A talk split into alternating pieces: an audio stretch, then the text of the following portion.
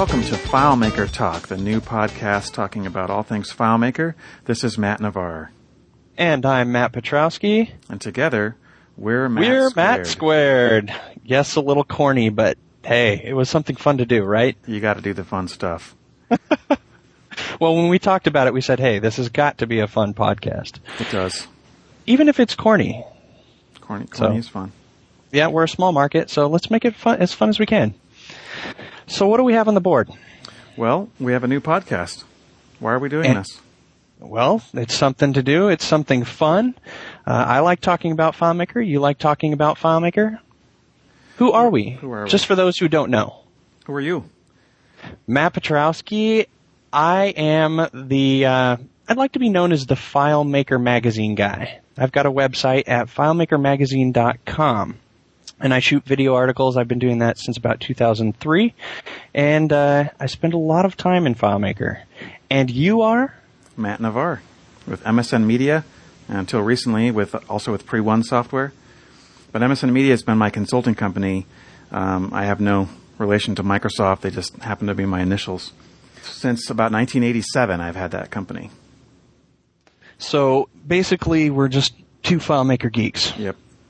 I'd, I'd say that's pretty accurate. I aspire to being a FileMaker geek. well, I think we've succeeded quite well. We're doing this podcast because we both want to be better at, at FileMaker as time goes by, and we want to help other people also learn techniques, uh, get exposed to news information, and listen to interviews of people that we talk to, the FileMaker luminaries, I'd like to call them. So why don't we cut right to the chase? Why don't we talk about uh, what we're going to be talking about in terms of segments and what people can expect? Okay. First one I'm going to cover is what's FileMaker cool this week. We'll probably always do that as one of the uh, intro parts of the podcast. And so, what's that about? Kind of what when you and I in my in our FileMaker lives, when we encounter something cool, a technique or an interesting problem with an interesting solution, talk about that. So it's kind of a direct experience thing. Uh, also, I think we'd invite people to contribute when they come across something really cool to to uh, send that in. Oh, which uh, brings me to remember, we're going to provide multiple ways for people to uh, contact us. One is through Skype, and what's that address? FileMaker Talk, one word. And they'll be able to access that on the Skype client. Uh, do we have a call-in number yet? Yeah, we have a number 877 300 2228. And people can leave uh, feedback or messages there. Right. And we also have an email, and that's going to be. Matt at FileMakerTalk.com. But wait a second. Who's it going to go to? I don't know. Are you going to read it? It will go to us both. Coincidentally, just send to Matt at FileMakerTalk.com. You know, if there was any question as to whether we were geeks, it's now been removed. That's a guarantee. That is a guarantee.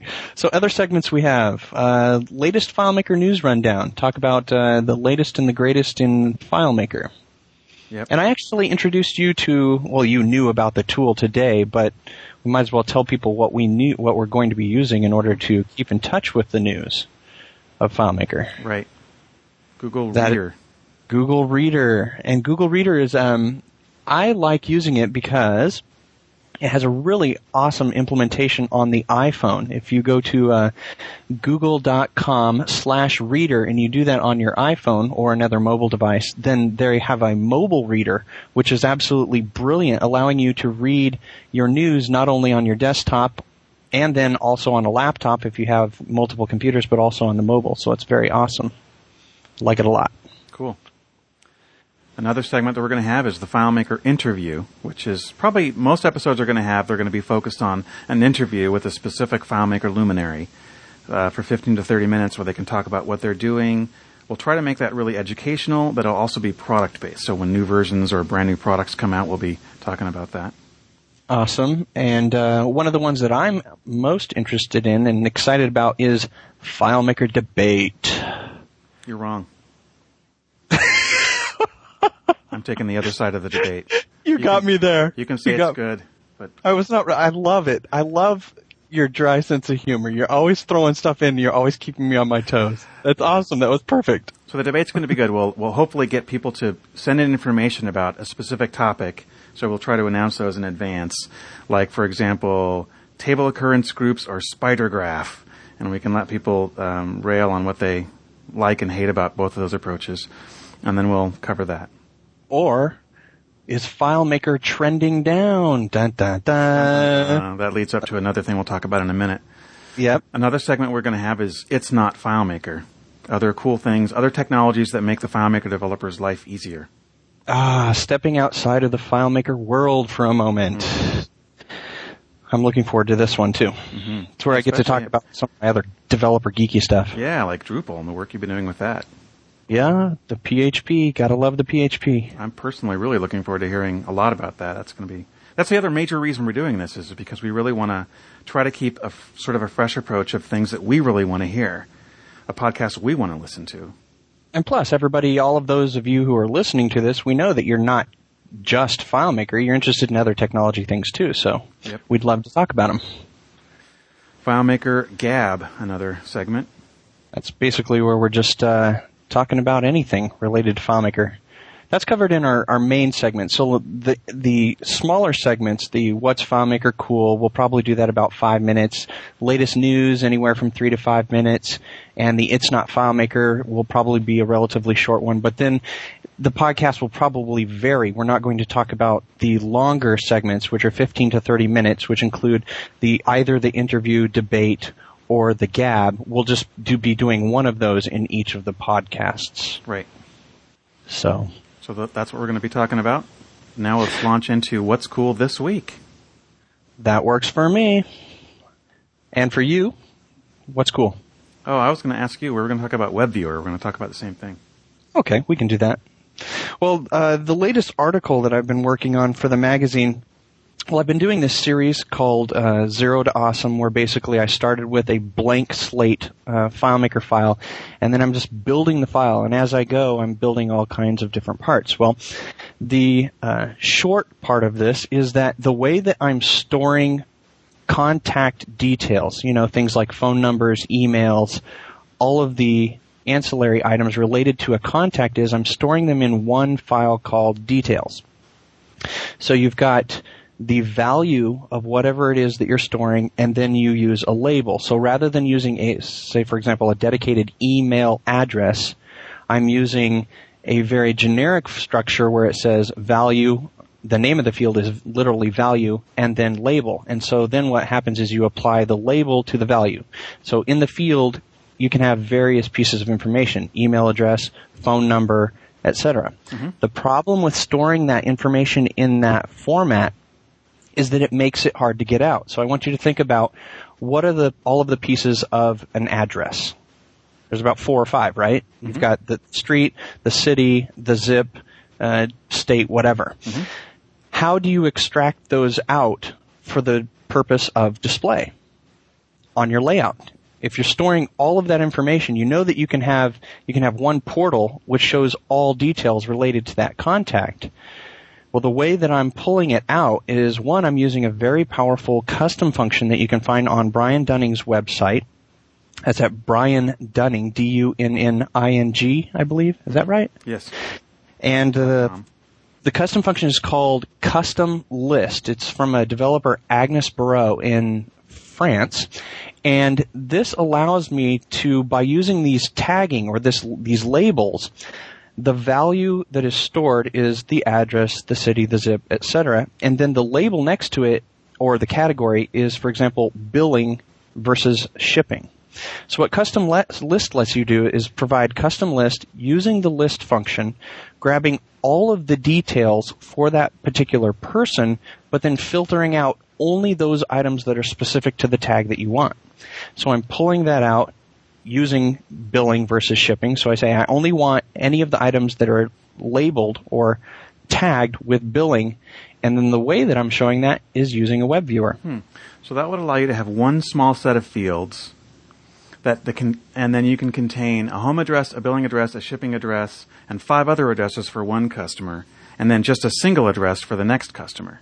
Exactly. Without It's having to un- have dedicated fields for all those things. Exactly. You have two fields. Well, there's actually four because you have label and category, value, and then data type is one that I'm using, but it does. That's where you get like the Apple address book. You can have as many addresses as you want. You're not limited to just using static shipping fields and static billing fields. Right. Same with email addresses, phone numbers. It's infinitely unlimited. The advantage is the data storage, but the disadvantage is how do you display it? Yeah, So- lists and whatnot, whatnot are difficult. So that's how I'm doing it. I'm just pulling it out and then using a um, a web viewer. But here's the cool thing: is using a web viewer for the purpose of displaying your data gives you a lot of other advantages. So what's cool is on the actual address, right underneath that, I've got a hyperlink because it's a web viewer, and that hyperlink says, say for example, show map. So mm-hmm. that will then link to like Google Maps for that address. Just taking the individual pieces of the address and then making the URL and taking you to the Google address or the Google Maps. And you can have another one which is mail to. You can put in a, an anchor that will use a mail to. So basically with this one little web viewer, you can use all these different links that will link out to external applications all relevant to the information that's in the web viewer. And I think that's really pretty cool. That's way Because cool. it, it combines a lot of functionality all into, and I happen to be using one custom function to put within that web viewer. Do you have does the web viewer have to use the file URL structure? Um, the web viewer, yes, you have to use the, uh, it's that data slash text where you actually define that what you're supplying in the web viewer is going to be, uh, text coming from within the web viewer, but you have to structure that in an, a valid HTML document structure. That's right. Yeah. So what is the exact uh, verbiage of that? Um, it's actually it's data, and then you, it's a literal slash, and then text, and then I believe it's a colon or a semicolon, and then following that is just a regular HTML structure where you have the it's comma. HTML head. Yeah, it's a comma Gotcha. after it. I remember because I did it wrong. I did it with a colon, I think. Yeah, data I- data slash URL colon or and then comma. Well, one of the the place that I found this that uh, was a great way to learn was um, over at Geoff Coffey's Six Fried Rice, and the way that I found this is um, if you put into a Google search um, looking for I believe just putting HTML as your keyword search, but then you follow that up with a Google qualifier of site colon sixfriedrice.com. That will search just Geoff's website looking for any uh, blog posts that include HTML. Cool. And so that's how I, I remembered he had done it a while back, and so I went to his website, searched, found it, and then put it into my file within, you know, mere minutes. Awesome. Todd Geist is doing a lot of stuff with that. He was uh, he was showing, and at DevCon they talked about a lot uh, of the web viewer stuff. One of the really cool things to do is use environmental variables like your screen resolution. Maybe that's not that useful, but more useful is the record that you're on and the total set of records, the found count. So you can have a, you can use the web viewer to display that information, and then you can, once you've got that web viewer built, you can copy and paste that web viewer to any date, any layout in any database, and it's basically uh, insensitive to context. It's a universal counter that without making a calculated field, it can show you a little widget that shows you your record count.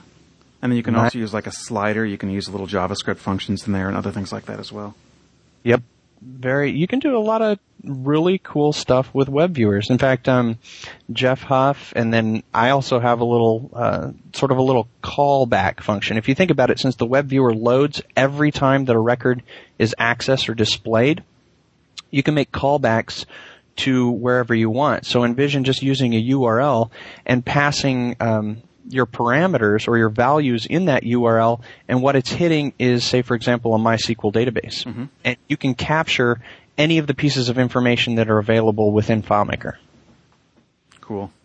So, really awesome stuff with a web viewer. And what's cool for you? The web viewer. See, we we agreed to talk only about one thing this particular episode, trying to keep it short. For real, you're not even going to tell me something that, that I'm really FileMaker. It seems like I don't know. This week, this last couple of weeks, I've been doing what I would con- what I would term pretty conservative, straight ahead FileMaker work. So not a whole lot of new challenges. Gotcha. Uh, doing some reporting stuff. I'm actually doing something which is c- tricky and fun, but it's pretty kind of straight ahead programming, which is um, dealing with electronic lab reports. So all the different labs will send messages um, for this disease tracking database that I'm working on, and then I need to take that message, which has um, basic demographic information, name, first name, last name, um, date of birth, and sex, and then compare those four fields against the existing names in the database and try to find the exact one person that's the match. And then link that lab, that whole lab report then would, after a human would click on it and say, yes, this is the right case, to, to populate that uh, data and link it. But the electronic lab report data is in a separate database that can't be edited. It's really just for reference, but I need to just store the link. So that's what I've been working on. It's pretty involved because every lab reports differently, and different diseases have totally different um, coding. So it's a it's a pretty big project. But it's actually today in the last couple days, it's all really coming together and finally gelling. Well, I can imagine the medical field's got. I just I've never dealt with the, the regulations that they've got, but I know that all those different regulations require so much meticulous data management. It's insane Yeah. how much.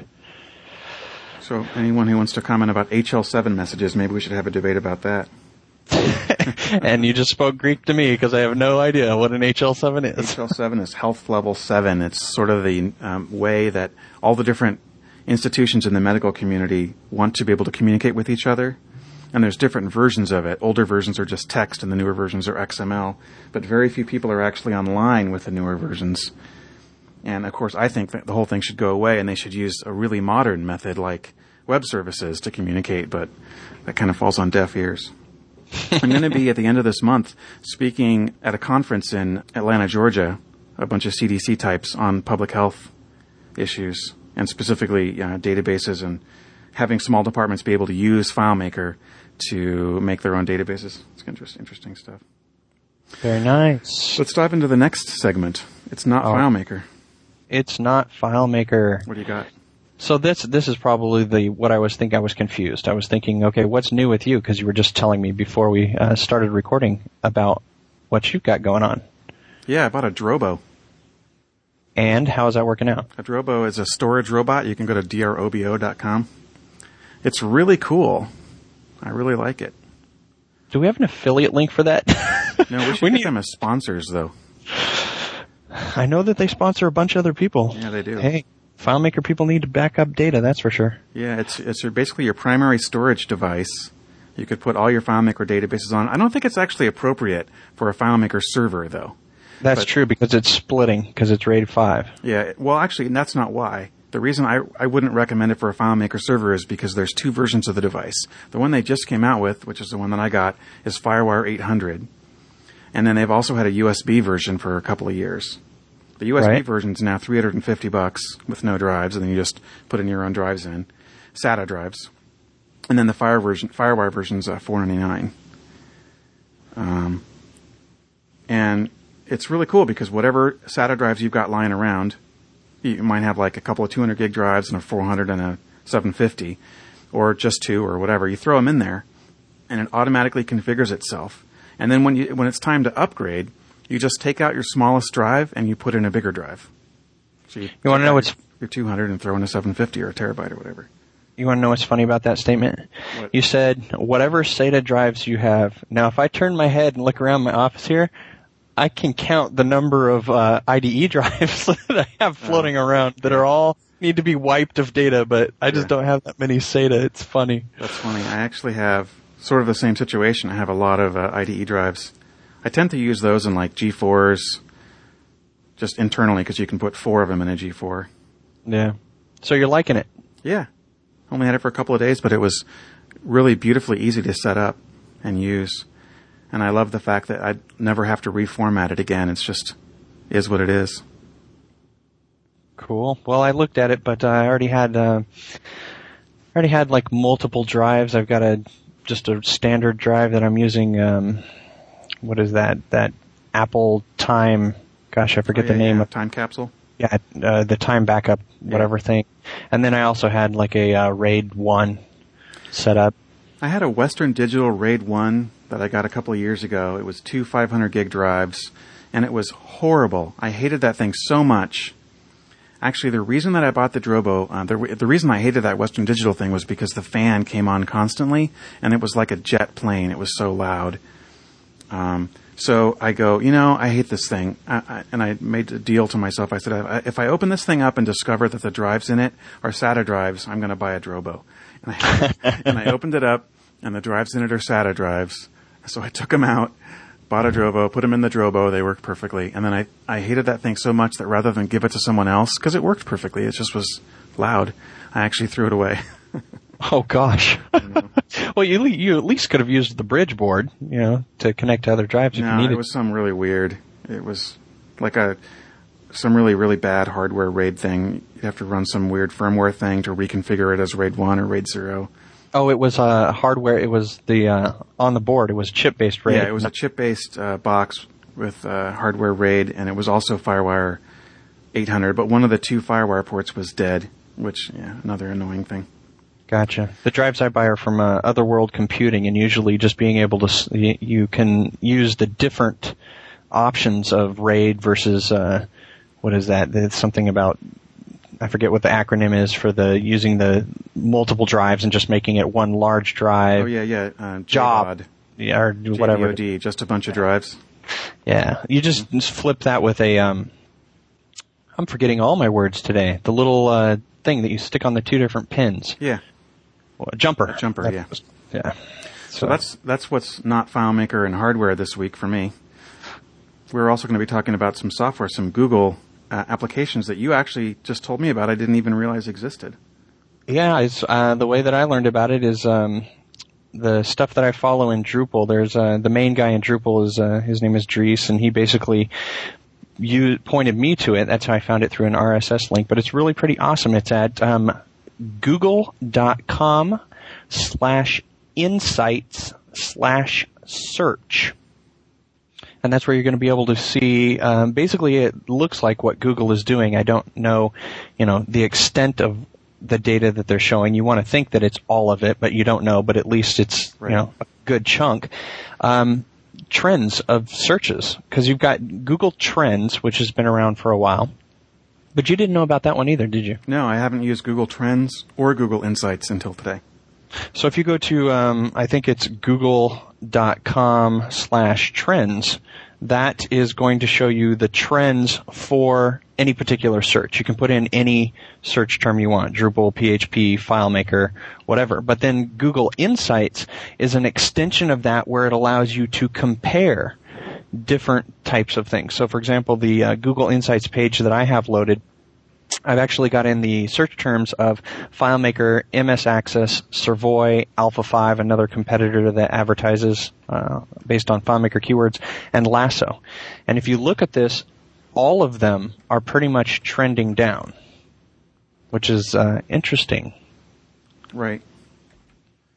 Although what I was mentioning when we had talked about this before is when you look at uh, the fact that FileMaker going back to 2004, which is about the start time on this Google Insights and Google Trends, trending down to 2008, you sort of have to figure out why or how is that happening. And what I was thinking was, of all of the web, back in 2004, you had more technical people, you had fewer websites, obviously, and there were more technical people doing technical type of searches. So FileMaker would be up back then. But now in 2008, we've got so many more websites and the traffic is so much greater that obviously you would have a downward trend. But then at the same time, you ha- if you look at just FileMaker's own numbers for searches, which this probably doesn't represent very well, is FileMaker trending down? And I would have to sort of think yes, because I just from experience from hearing a lot of people, a lot of people when FileMaker doesn't either fit anymore or it's too pricey, which is oftentimes the, the case for schools or some other organizations, they just move to the web. Right. It's much more expensive to develop or more expensive to develop. That actually would be a great debate topic right there. Definitely. Um, but, uh, but then you, you kind of, well, you do and don't solve the deployment option. um, because you browsers aren't created equal. Because uh, I'm facing sites these days that are created in um, .NET and they use a lot of ActiveX controls. So So then you have then you have a you have a web deployed uh, application that's actually much less cross-platform than a FileMaker application, which is kind of funny. It And that was me going, ah, because of .NET. Oh, I know. And the ActiveX. I know, Man. but I see it. One of the uh, CDC actually has developed a big application um, for HIV case reporting, uh, developing that system, and you have to use not only that, but actually the way they've got it, you can only deploy it on one version of Internet Explorer. It doesn't currently work with Vista, so it works only for XP, only for IE. I guess that's what six or one specific version, only for PC. Yeah, so which is now only like 55 or 60% of the browser market or something like that. Talk about limited. Yeah. I mean, Vista alone. But on the other hand, I see, you know, the reason that they choose to do that is because to keep development costs down by choosing what they perceive to be a less expensive way. So, you know, I, I don't really fault them, even though it look, to me it looks kind of odd, but to them that's really kind of their market. There's very few Macs in public health. True. Everybody has them at home, but they're provided with PCs for work. That is true. And that is all we've got for this week. Yep, just a short little intro for uh, what we've got coming down the pike. You know. I always thought that it was either. I always had a question: is it pike or is it pipe? Yeah, I've often wondered that myself. I, I think I'm gonna- maybe both is I- both are true. I, yeah, well, I figured it out. I knew I know which one it is, Yeah. but I'm going to leave that up to the uh, listeners. I'm going to let you go topic. let you go search on the uh, web. Is it coming down the pipe or coming down the pike? Either you know or you need to Google it. So they're not both correct. That's what you're telling me. The, I know there is one that is originating, and it's sort of easy to tell if you go back. You know, most things come from old English history or whatever. Hey, I'm not a I'm not a history guy or an English guy, so if old English history is incorrect, don't jump all over me. don't call the 800 number and say yes. Um, it's not old English, Matt. It's whatever. Nice. So, what we want to do is have you, the listener, if you've got feedback, if there's something that you'd like to have us talk about or would be interested in, we are always welcome to uh, get that information. And again, that's uh, Matt at FileMakerTalk.com as well as 877 300 2228. and then we also have the uh, Skype, which is uh, FileMaker Talk. You can use this the Skype search to find that name. And then you can just call it even if the if the account isn't logged on and leave a message. Yeah, that's the way we're going to set it up. Pretty nice. All right. Well, that works for me. It was great talking. Thanks. All right. We'll see you next week. Or in a couple weeks, actually.